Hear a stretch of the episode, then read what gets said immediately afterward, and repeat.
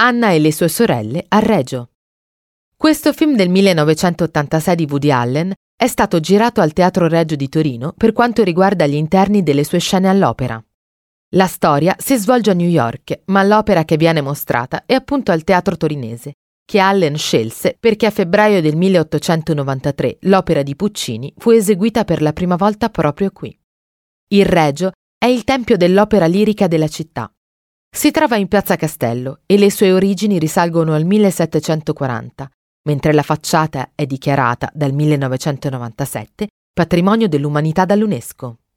La trama del capolavoro di Woody Allen è ambientata a New York dove si intrecciano le vite di tre sorelle. Anna, madre di quattro figli e attuale consorte di Elliot, che la tradisce con la giovane cognata. Lee, convivente di Frederick, scorbutico pittore misantropo. Infine la squinternata Holly, che in seguito a numerosi insuccessi artistici dettati anche dall'abuso di cocaina, si scopre scrittrice. Quest'ultima trova l'anima gemella in Mickey, squilibrato regista televisivo ed ex marito di Anna, parzialmente guarito dalla sua assillante ipocondria dopo un tentato suicidio.